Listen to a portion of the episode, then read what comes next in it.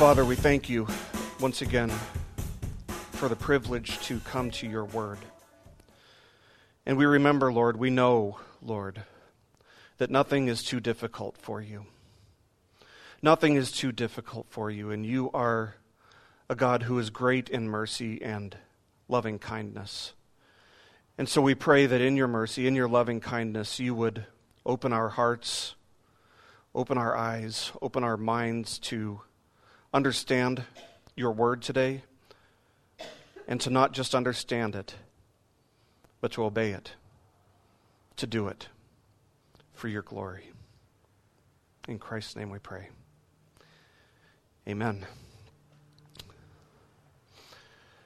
Well, according to um, some recent surveys, there are a couple issues that really divide Christians. We all agree that you know there are certain areas that we don't completely see eye to eye on, but some of them are bigger than others. But there are two main ones that really separate Christians. The first is how active God is in the world. The question is uh, is God personal? Is he impersonal? Is he distant or is he near? And Christians are split right down the middle on this. Self professing Christians are split right down the middle on this issue. The second issue is the extent of God's judgment upon evildoers. The question is does or would a loving God judge and condemn sin? Would he take a stand against sin and condemn it? And some would say, yeah, he does.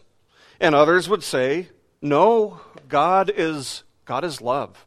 And love is, is always going to be forgiving. Love is always going to be only kind and helpful to people in need. And the truth is that this is an incomplete view of God, where there's mercy but no justice. The truth is, most people want a God who's more like Mr. Rogers or Santa Claus than the God of the Bible, who will be a righteous judge.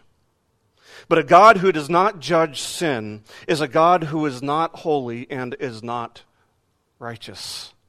That is not the God of the Bible. As R.C. Sproul says, a God who is all love, all grace, all mercy, no sovereignty, no justice, no holiness, and no wrath is an idol.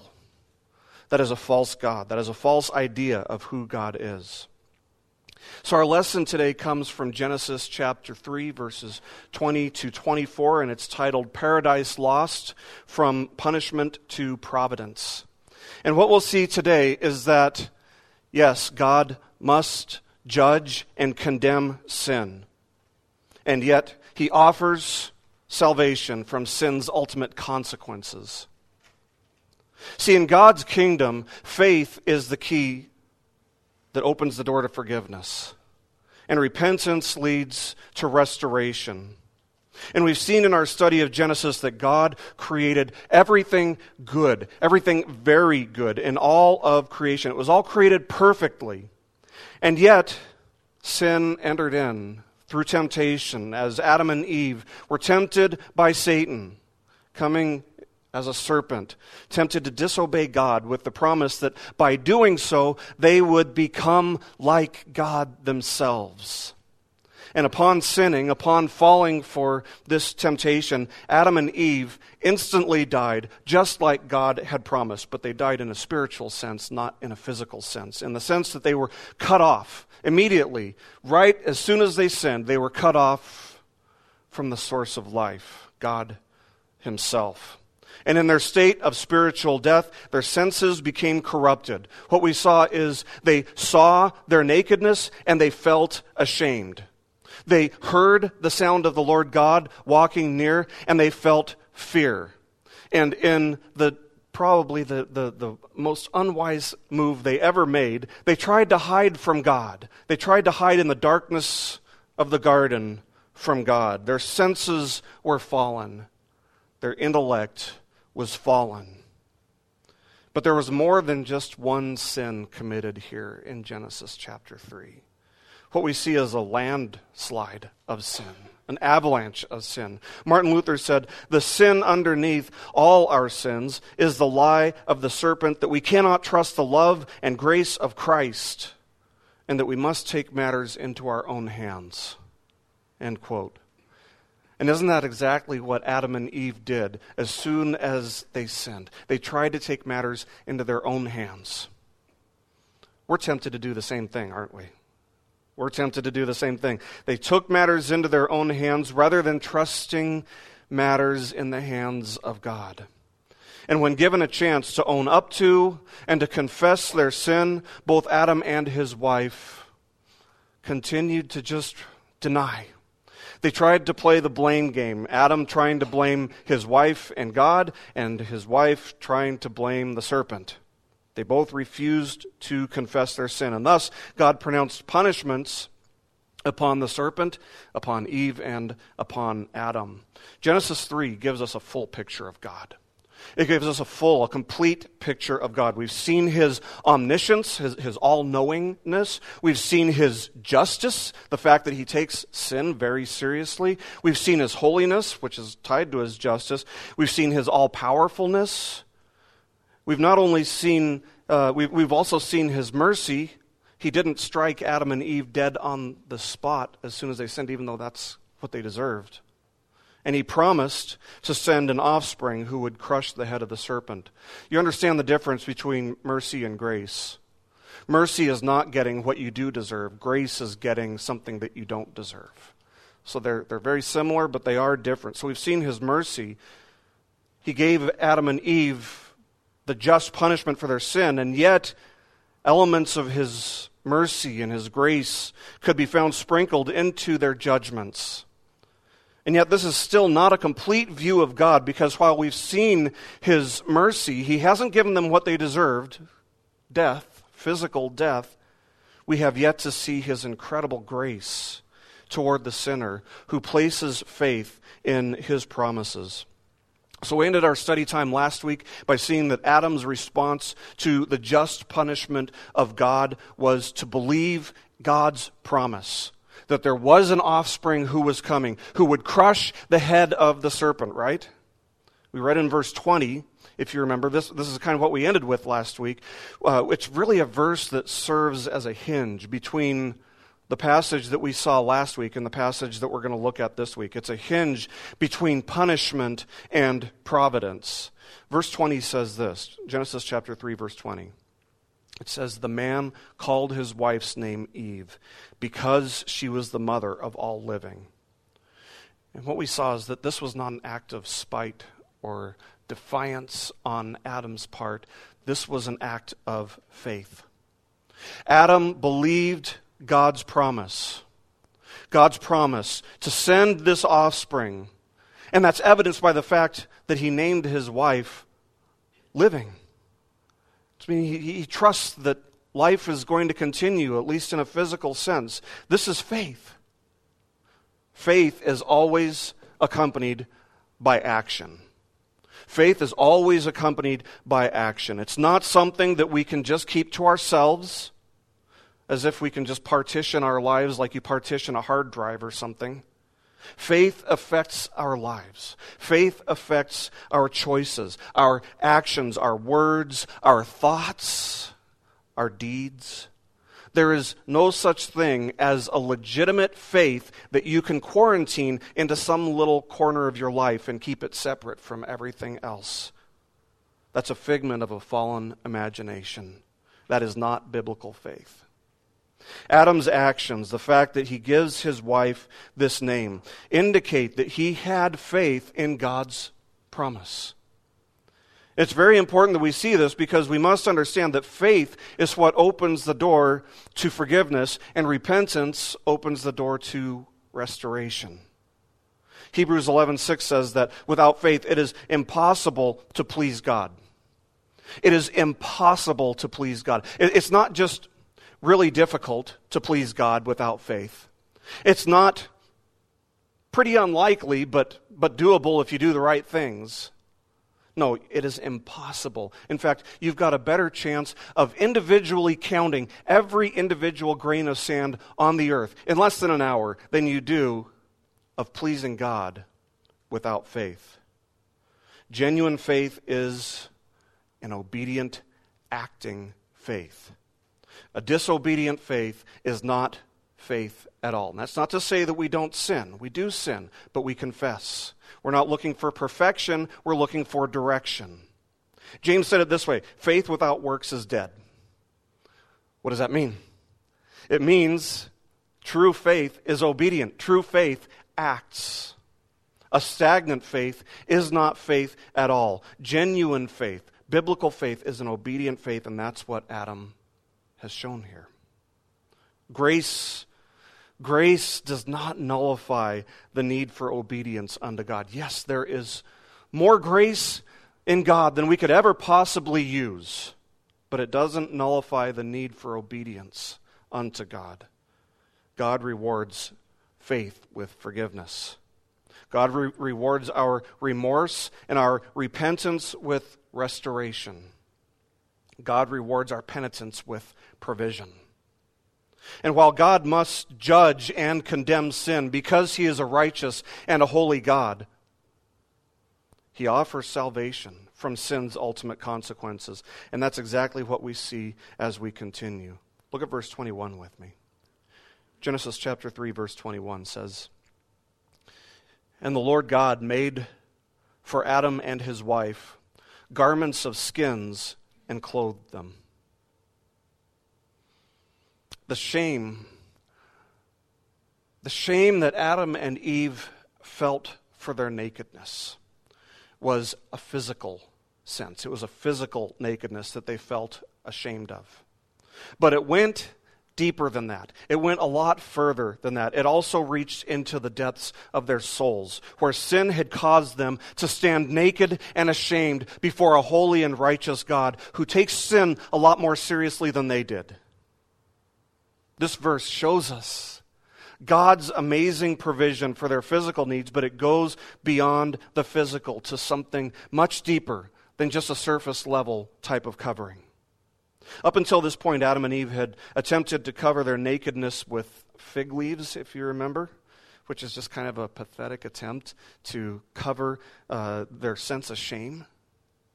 And I don't know a whole lot about fig leaves. I've, I've never held a fig leaf in my hand, so I can't say that you know that, that happens to be the most uncomfortable uh, leaf of, of, all creation, or or it happens to be the most comfortable, or anything like that. I don't know much about them, but I, I do think it's safe to say that we all know a little bit about uh, about fig leaves. We know that they're they're bound to wither. We know that they are not just going to stay soft if they are soft indefinitely. And we know that when they do wither, they're going to cause some pretty serious discomfort, maybe some problems. We know that no leaves are going to offer sufficient protection against cold weather. You know, you, you, can't cover yourself with leaves and expect to be warm when it's, you know, 30 degrees outside. So these things, this, this is a picture of man's total inability to cover himself. That's what the fig leaves represent. Man's total inability to provide a covering for himself. Between the judgment of God that we saw in verses 14 to 19 and this verse, in which God provides adequate clothing for Adam and his wife, we caught a glimpse of Adam's faith in God's promise. God responded to this faith here by showing Adam the reality of sin's consequences and at the same time providing for Adam's needs. And it seems likely that God probably slayed some animal, maybe a lamb, right there in front of Adam and Eve. Maybe he did, maybe he didn't. We don't know exactly. But either way, the first sacrifice in all of human history was performed by God Himself for the sake of providence, for the sake of covering man with something sufficient, for the sake of covering man with something that was adequate for his needs. See, we live in a culture in which life is often perceived as cheap and meaningless and disposable I mean, the fact that Planned Parenthood exists is plenty of proof about that. And in which death is, is common for us. We see death in the headlines all the time. We, we probably all know somebody who has died, and it's so common that it no longer shocks us the way that it probably should. But see, for Adam, he, he hadn't seen death before.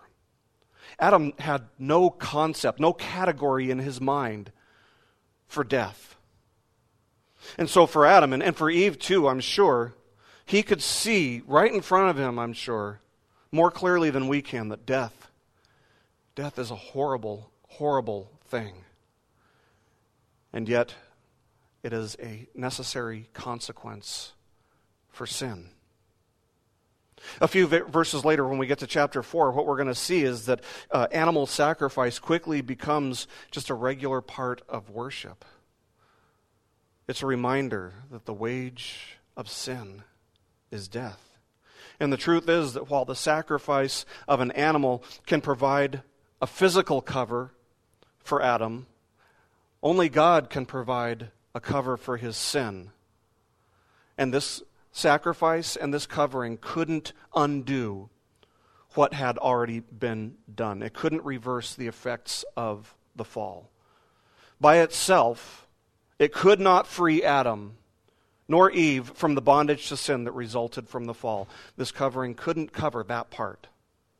And the idea here is that we need to be covered with something that's better than the very best that you and I can do we need to be covered with something better, something deeper.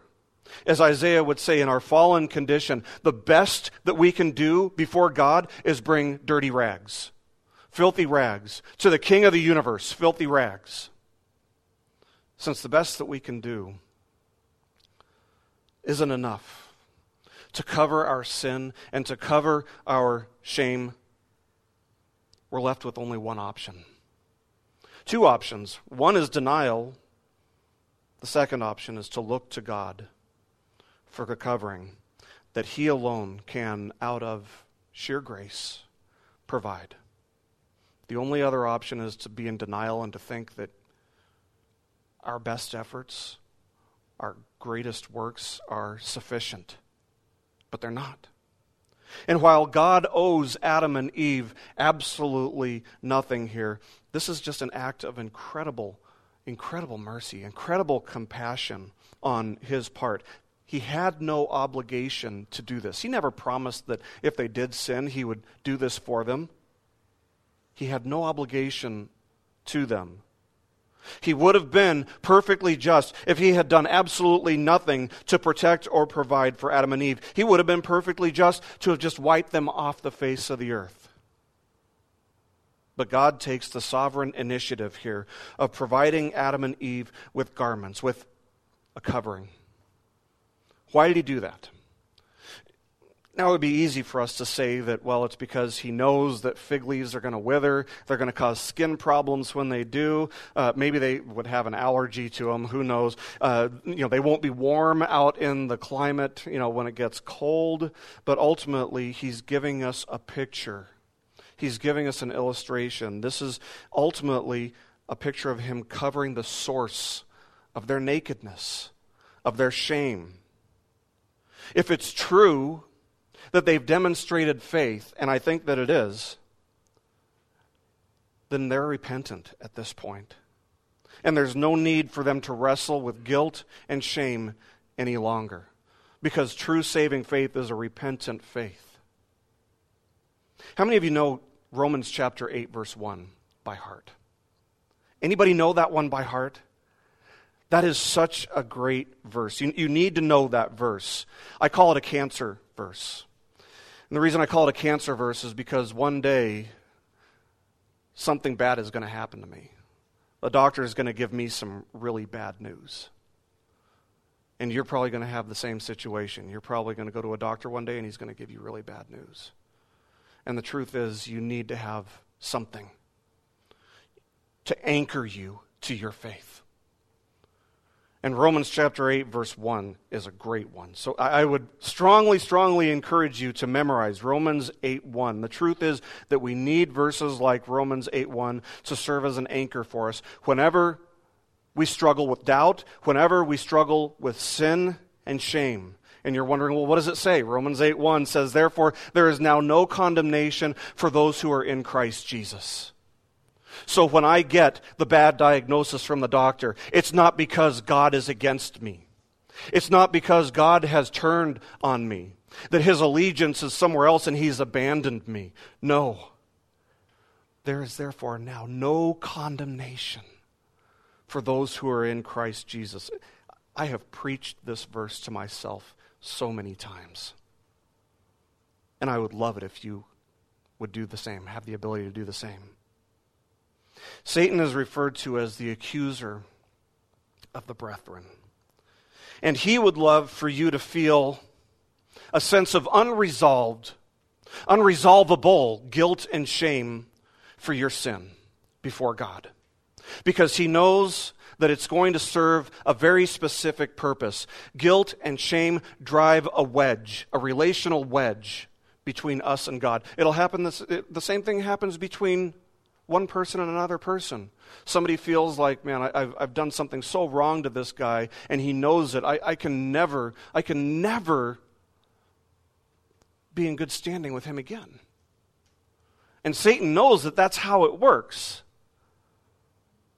It keeps us at a distance from God if we have unresolved guilt and shame, if we feel like our sin and shame is unresolvable by giving them a sufficient covering, God is telling them that He doesn't want them to feel shame for their sin any longer. He doesn't want there to be that relational wedge that comes between Him and His people. Like Adam, friends, our sin and our shame cannot be covered by our own best efforts. God is providing physical protection for them as a picture of a spiritual protection. Physical covering is a picture of spiritual covering for Adam, Adam and Eve. It's, a, it's foreshadowing, it's an illustration of the need for God to provide a covering for our sin that is sufficient. It's a glimpse of our need for sacrifice on our behalf. He doesn't slay Adam, he slays an animal. And of course, he would provide ultimately the perfect sacrifice on Calvary.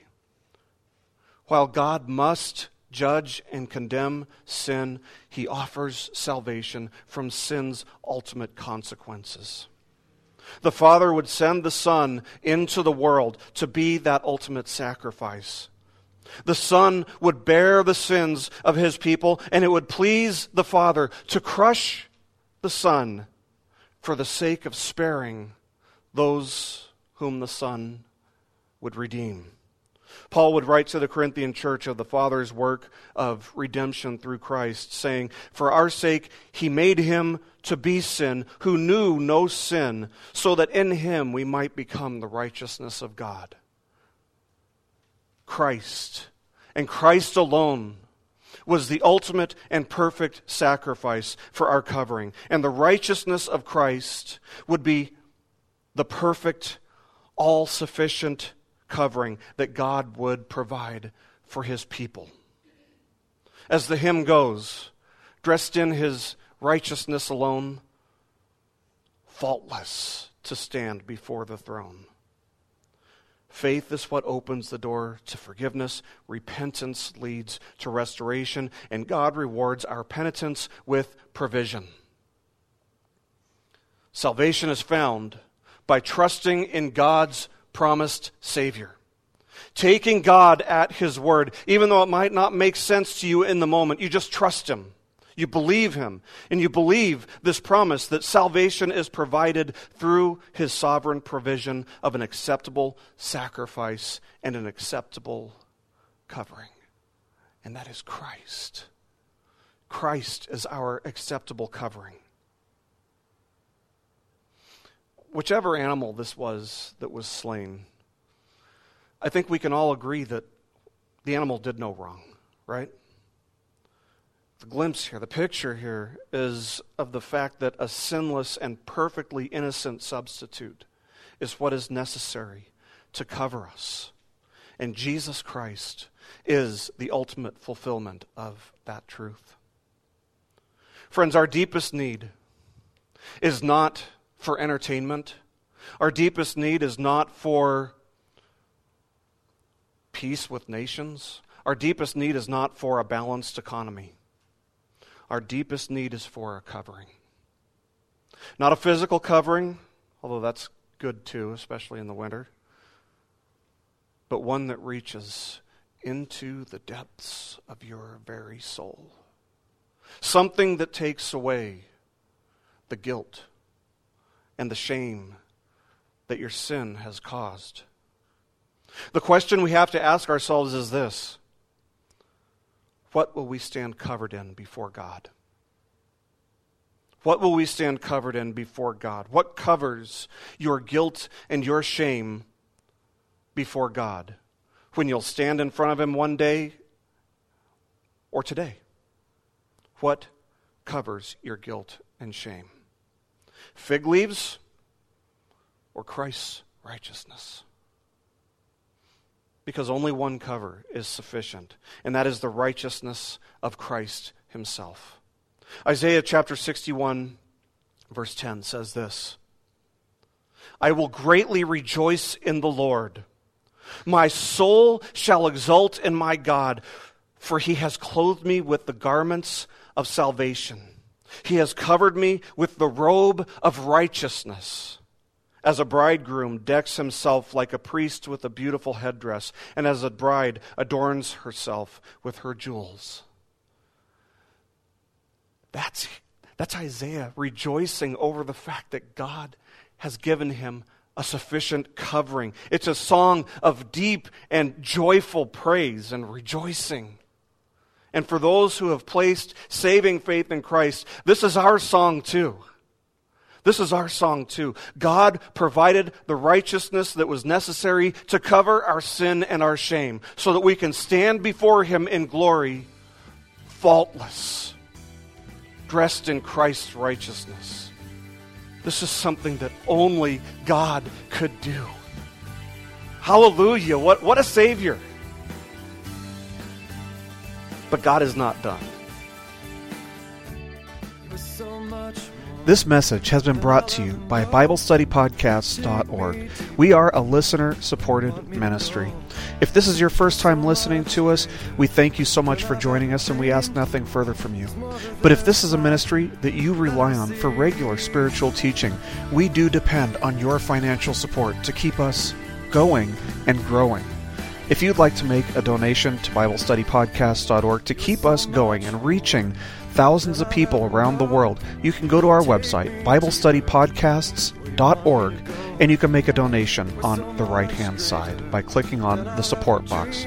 Again, we do rely on your support, and we thank you so much for your financial participation in this ministry, which enables us to continue in our mission of teaching timeless truths in these truthless times. God bless you. Thank you so much for listening today, and keep growing closer to Jesus. Take me deeper.